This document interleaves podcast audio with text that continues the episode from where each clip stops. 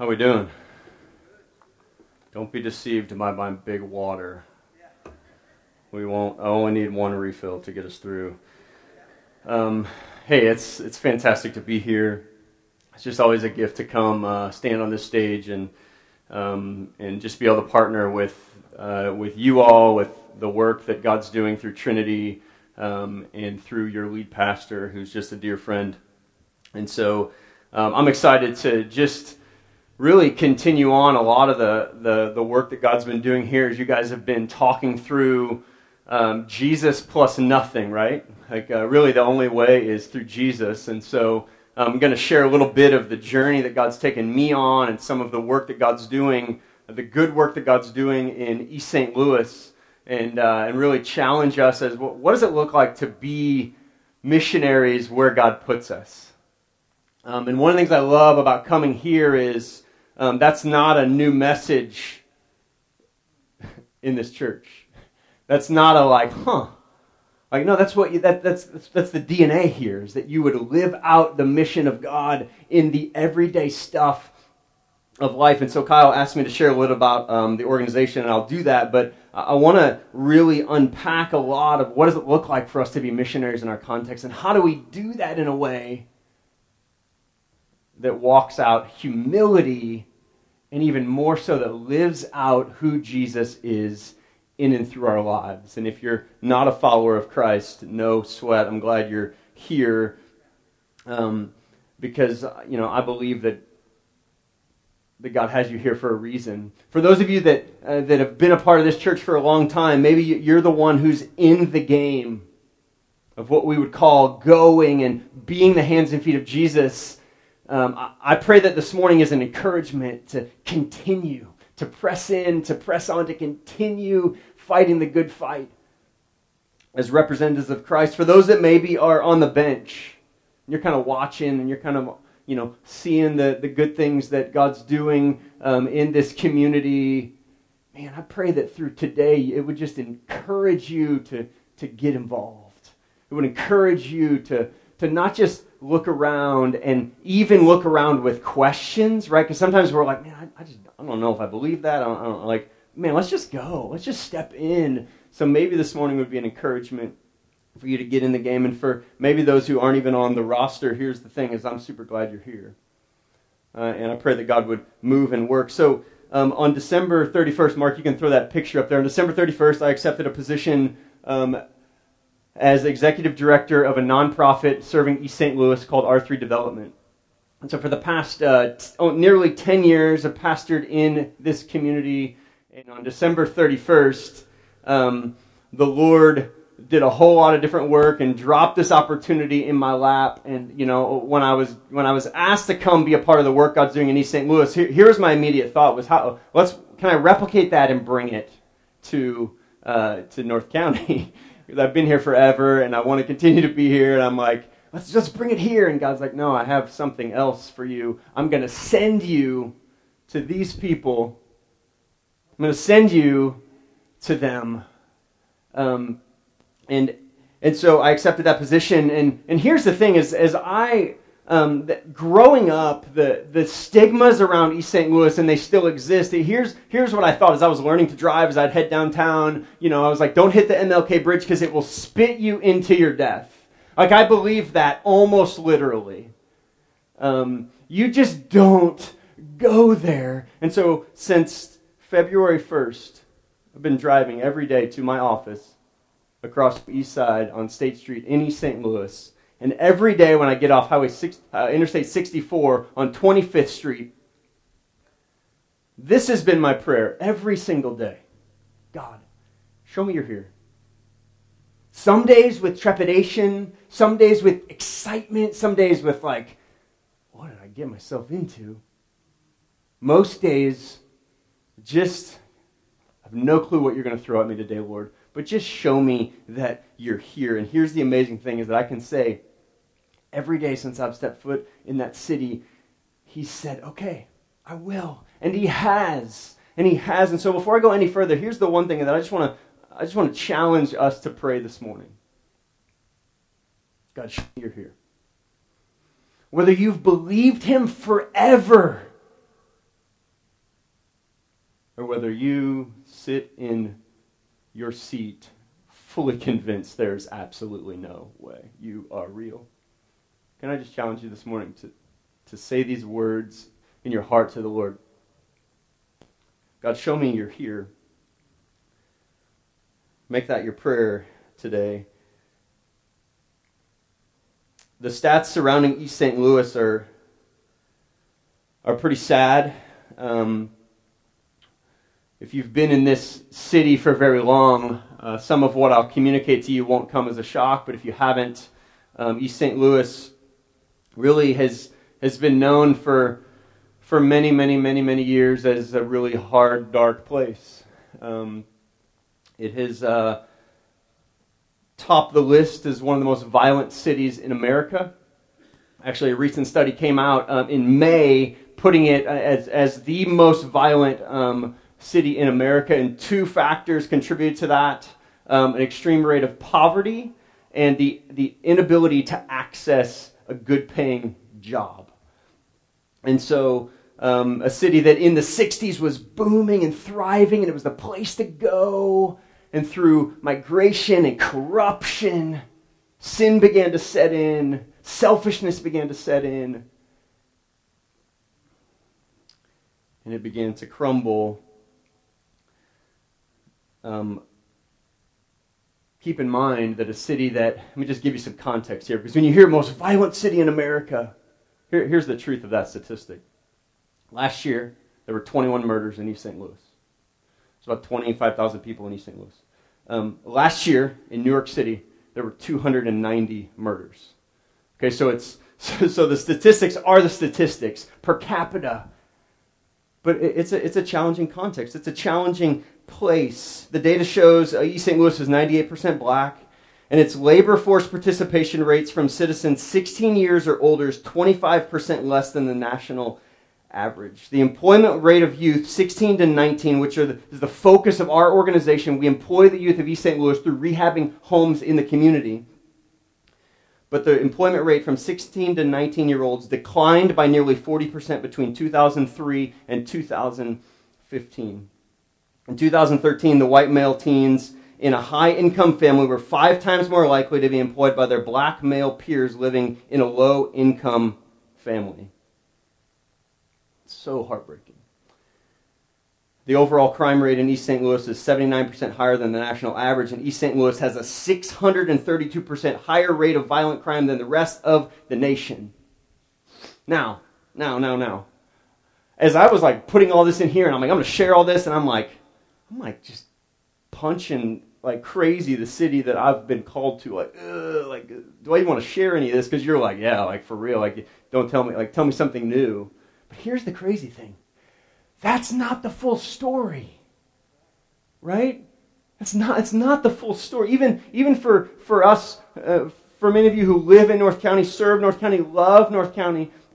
North County oftentimes is has a black eye and has a bad rap, and it, it's a place that man you got to get out of. It's a place you don't want to live in, and you and I would testify today like that's not the full story, right? Like God's doing good, God's doing work, but we attach a, our attention to the brokenness and what the media wants to portray, but rarely ever do we see the good that's portrayed. Um, I want to show you uh, the video that you began watching um, a few minutes ago, and we'll actually watch the whole thing now. So, Mark, will you, will you hit that? Watch this with me real quick.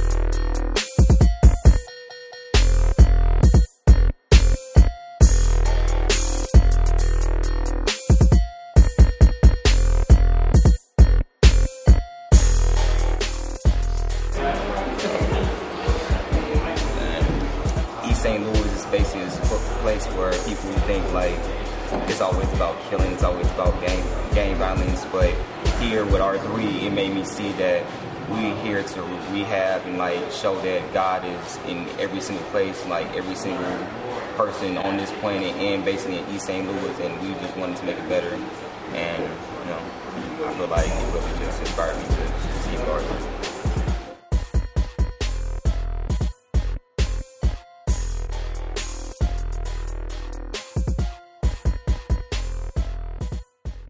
If you, if you have a Bible, you want to go to Isaiah 61. The amazing thing about what God's doing in, in a difficult context like East St. Louis is he's writing a story that most people don't want to pay attention to. Um, I'll tell a little bit more of the more of the story of the kid that you saw in that video um, later. Um, but God has just transformed so many kids' lives through the work that God's invited us to be a part of.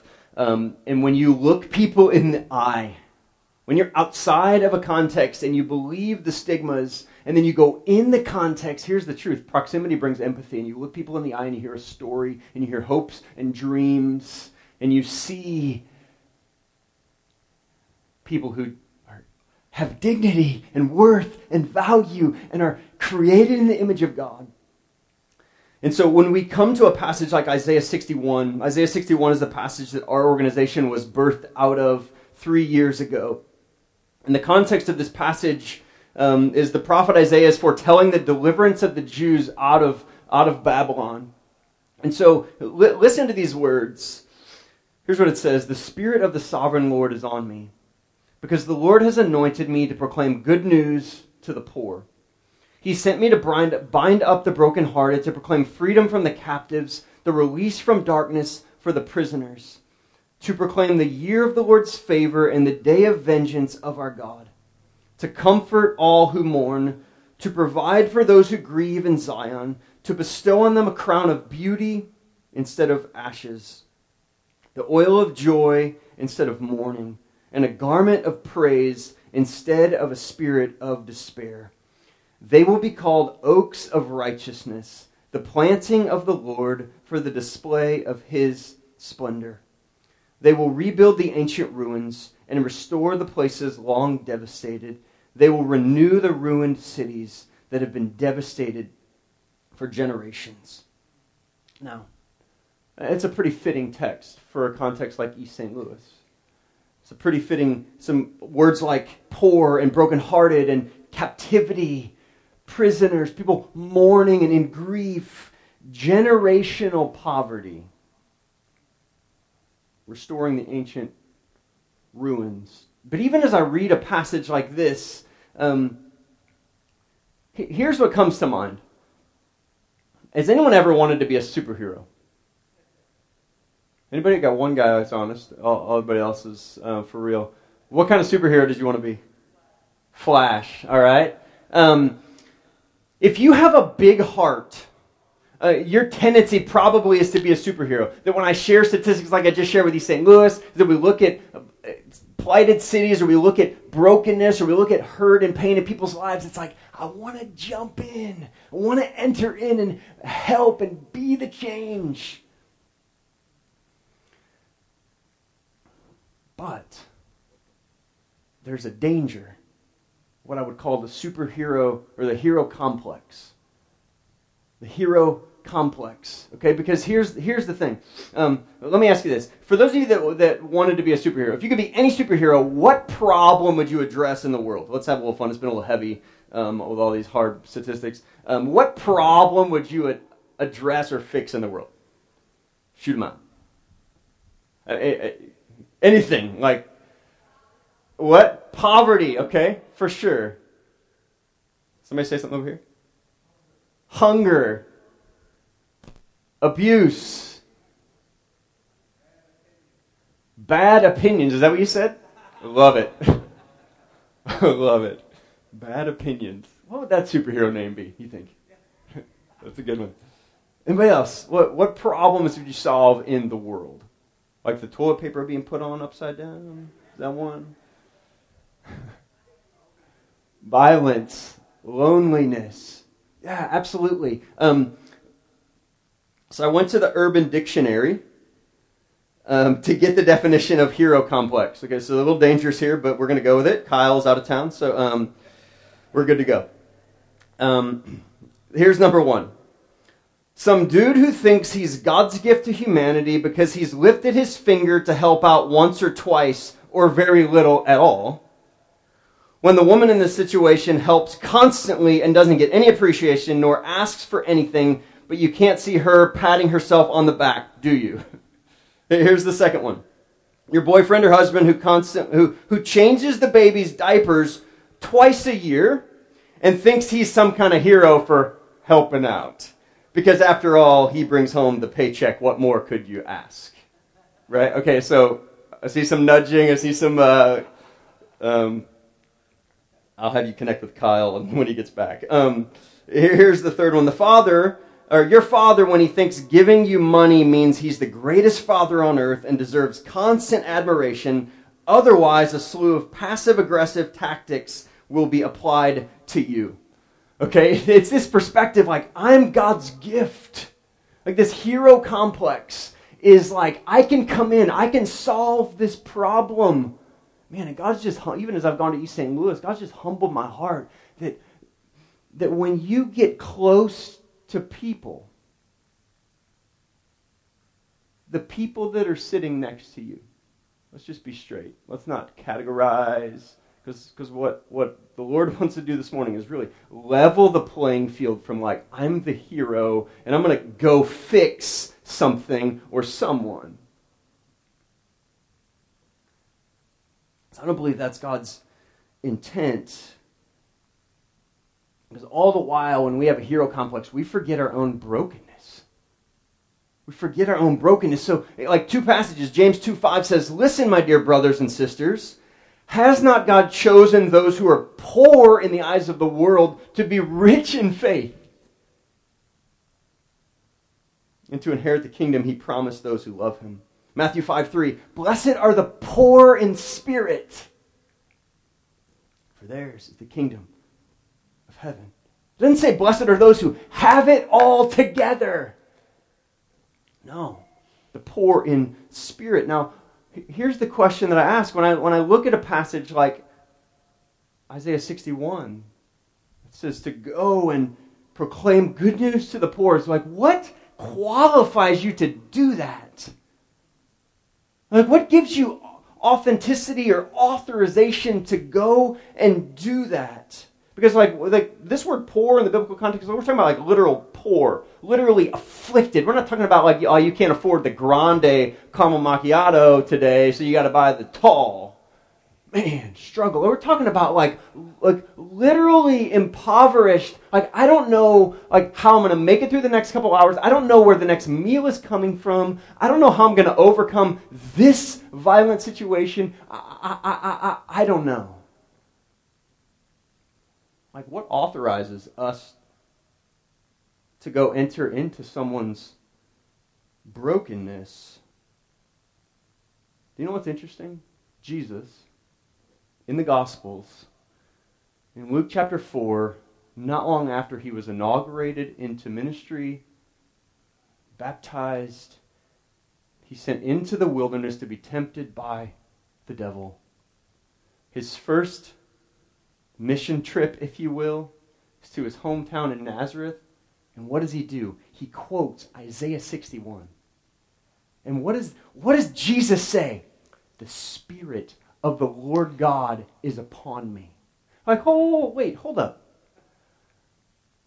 Like, I thought you were the hero.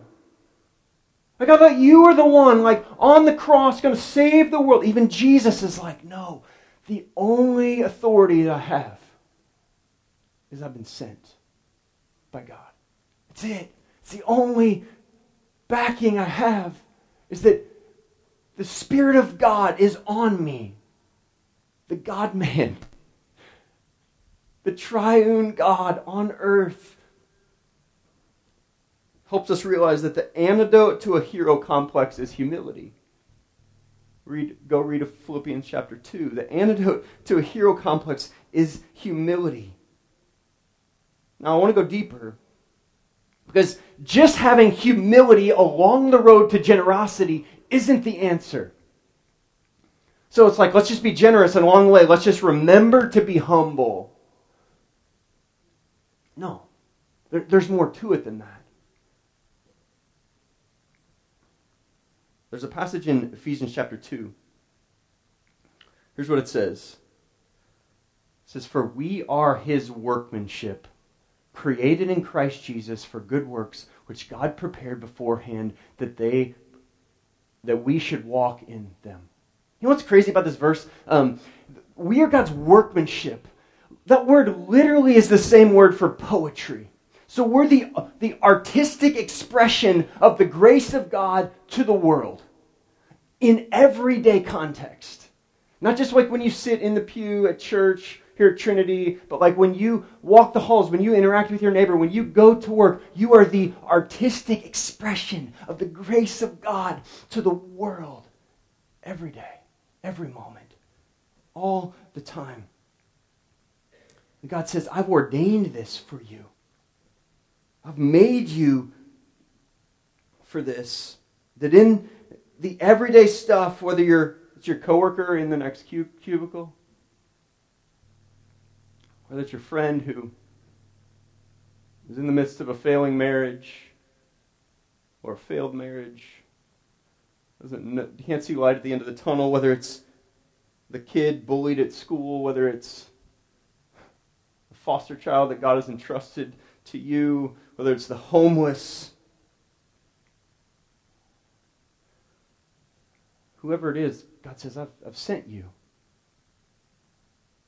Created you in a special way to be my workmanship. Let me tell you a story. Just to protect this kid, uh, I'm going to call him Mike. Uh, so Mike lived in St. Louis, East St. Louis for a while. He's been a part of our organization for uh, two years. Real tough, thug-looking kid. Uh, has had a really challenging life and as I got to know him, God has changed his life. Um, so when when Mike was growing up, his mom uh, would beat him because he was the spitting image of his dad, and she no longer liked him. And so Mike would endure this over and over again and on numerous occasions, uh, Mike tried to take his own life. Uh, Mike is 18 years old, just graduated from high school. And I was driving Mike home one night, and he pointed at a building and he said, You see that building right there? I said, Yeah. He goes, Right there is where I experienced my first drive by shooting.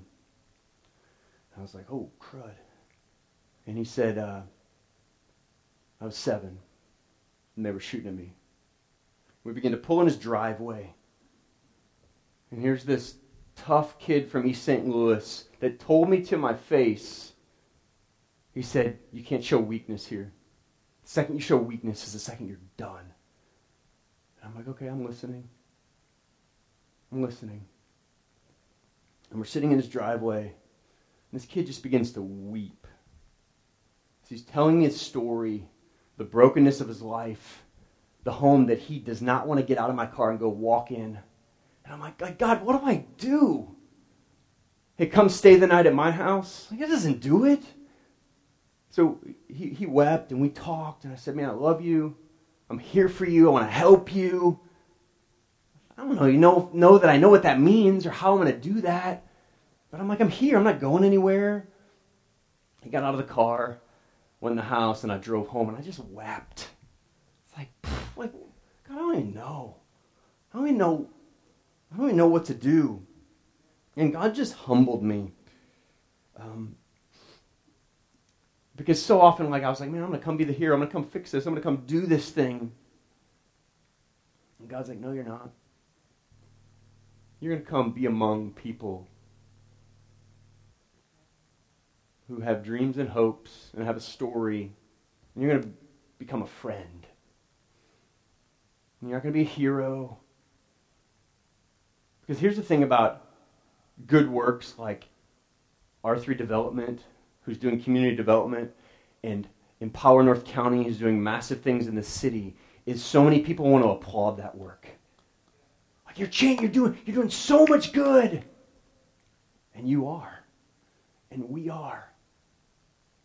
But the second we begin to attach it to the hero mentality of look at what we're doing, and we forget the level playing field because don't forget that in that passage in Ephesians 2:10 your God's workmanship created to go. You know what's just you know what you know what you know what leads up to that passage? Ephesians 2 8 and 9 for by grace you're saved through faith and that not of yourself it's a gift and the second we take that gift and we're like I'm going to do this thing and people become projects. And they lose the fact that they have a story and a journey and pain and scars. And you can't just bandage it. We can't just proclaim a gospel and evangelize people into homelessness. Because just a spiritual renewal It doesn't change the fact that dad beats me, It doesn't change the fact that like we have no access to healthy food. It doesn't change the fact that violence is everywhere. So, what do we do? Man, we plant ourselves and we continue, but we do it in a way that walks in humility because here's the thing what's more dangerous than taking the gospel to the most violent city in America, East St. Louis? It's that Jesus plummeted the depths of the most violent place in the world the human heart. Yeah, I said that. Jeremiah says, The heart is deceitful above all else and desperately sick. Who can understand it? And what did Jesus do? He came to this earth not to put a band aid on things, but to enter into your broken story, my broken story. And he plummeted the depth of my heart. Ephesians 2 1 says that we're dead in our sin. Depraved, sinful, with no hope, without God in the world. But God, who is rich in mercy, made us alive. That's Jesus plus nothing. That's the work of God. Transforming hearts that, man, that want nothing to do with Him. Transforming a heart that just wants accolades sometimes for the good work that I'm a part of in a, in a hurting city. Man, God, forgive me. God, help me realize that the most broken, wicked, violent place is right here. And I need God to transform right here if He's going to do anything good through my life and through my work, through what He's called me to do. So Jesus proclaims, The Spirit of the Lord is upon me because He anointed me to proclaim good news to, to the poorest place, your heart, my heart. He sent me to bind up the broken and depraved human heart that's been captivated by sin, that's been that's been imprisoned by our own selfish desires, our own pursuits that neglect the fact that we actually live among others.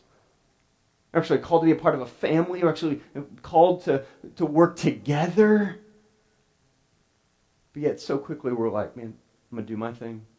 What's my, what am I going to get out of this? He proclaimed freedom to your heart that's what he did through the cross. That's what he did. He said, You can be set free from the worst scenario ever is your entanglement with yourself. So the truth is, is that there's really only one hero, and it's Christ. And when I see myself as the one in daily need of rescue from my own heart, it, cha- it changes the game. I'm going to wake up every day and I say, God, the greatest need of the world is for you to change me It's going to change the story of how you go out in the everyday stuff of life with a big heart. You see that? Like, I'm not the hero, he's the hero. I'm not the one who's going to do this. Like, God's going to empower weak, broken, sinful, feeble, faithless, oftentimes people. You and me. By His Spirit. I'm the one that's poor. I'm the one that's mourning. I'm the one that's violent. I have a wicked heart. I need the gospel to rescue me before it rescues anything else. Hear these words to proclaim the year of the Lord's favor and the day of vengeance of our God, to comfort all who mourn. Man, maybe you're mourning today. Maybe you're just in grief today. To provide for those who grieve in Zion, to bestow on them a crown of beauty instead of ashes, the oil of joy Man, God wants you to live in joy. In His presence is fullness of joy. Joy isn't found just in a restored city, in a restored relationship. Joy, first and foremost, is found in the one who made us, in the one who created us. I love this. A garment of praise instead of a spirit of despair. Man, that's what Jesus does. He gives us a garment of praise through his presence. Not always the change of circumstances, through his presence. It's amazing to me is that oftentimes the most afflicted, impoverished Christians are the most faithful, God loving Christians. You seen that? Why? Because we live every day realizing, God, I need you today. But when, when, when it's easy, smooth sailing, I'll help out here a little bit, help out here a little bit, drop a little money in here. Hey, man, you guys are doing good work there at Trinity, at Power, Empower. Like, you know, keep it up. I applaud you. It's too easy. Life is easy. And the gospel calls us to enter into the fray like Christ entered into the fray. They will be called oaks of righteousness. It's amazing. A planting of the Lord for the display of his splendor. They will rebuild the ancient ruins and restore the places long devastated. They will renew the ruined cities that have been devastated for generations.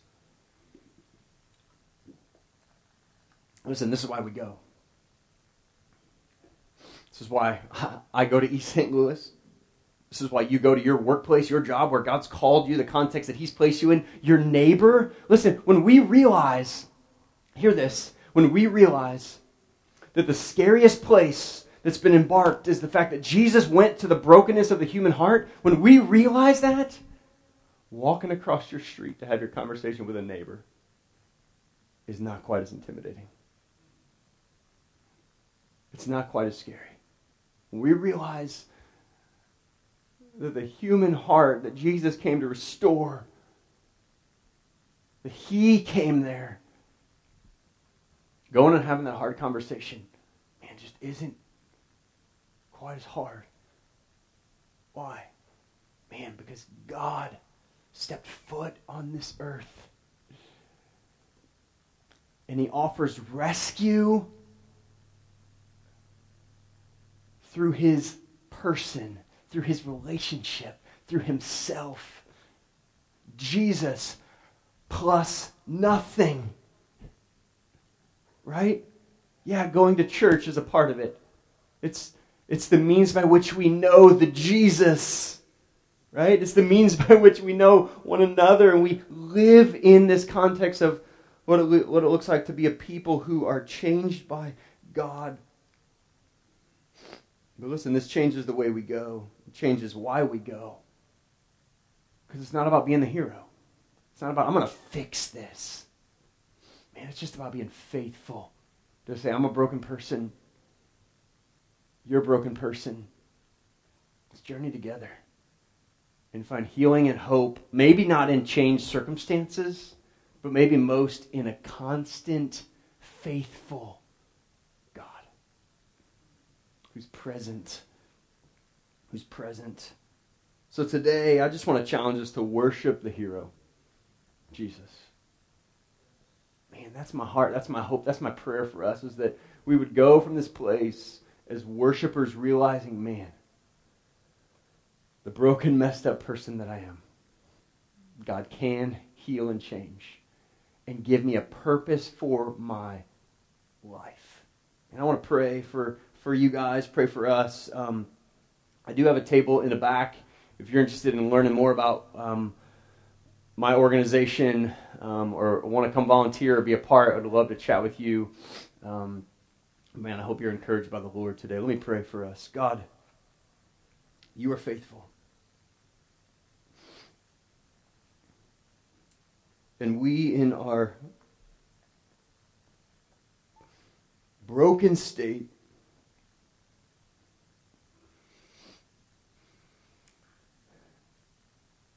God, come to the realization this morning of what you have done to bring healing to our hearts. God, thank you for plummeting the depths of my wicked heart, my selfish heart. Thank you for entering the violence of my warring heart. Saying, I'm your only hope. I'm the only one that can make sense of all this. I'm the only one that can hold you in your tears and hold you in your pain. I'm the constant one. So, Lord, we worship you. Gosh, you're so good. You're so faithful we are so undeserving. That by grace alone, through faith alone, you would call us your child.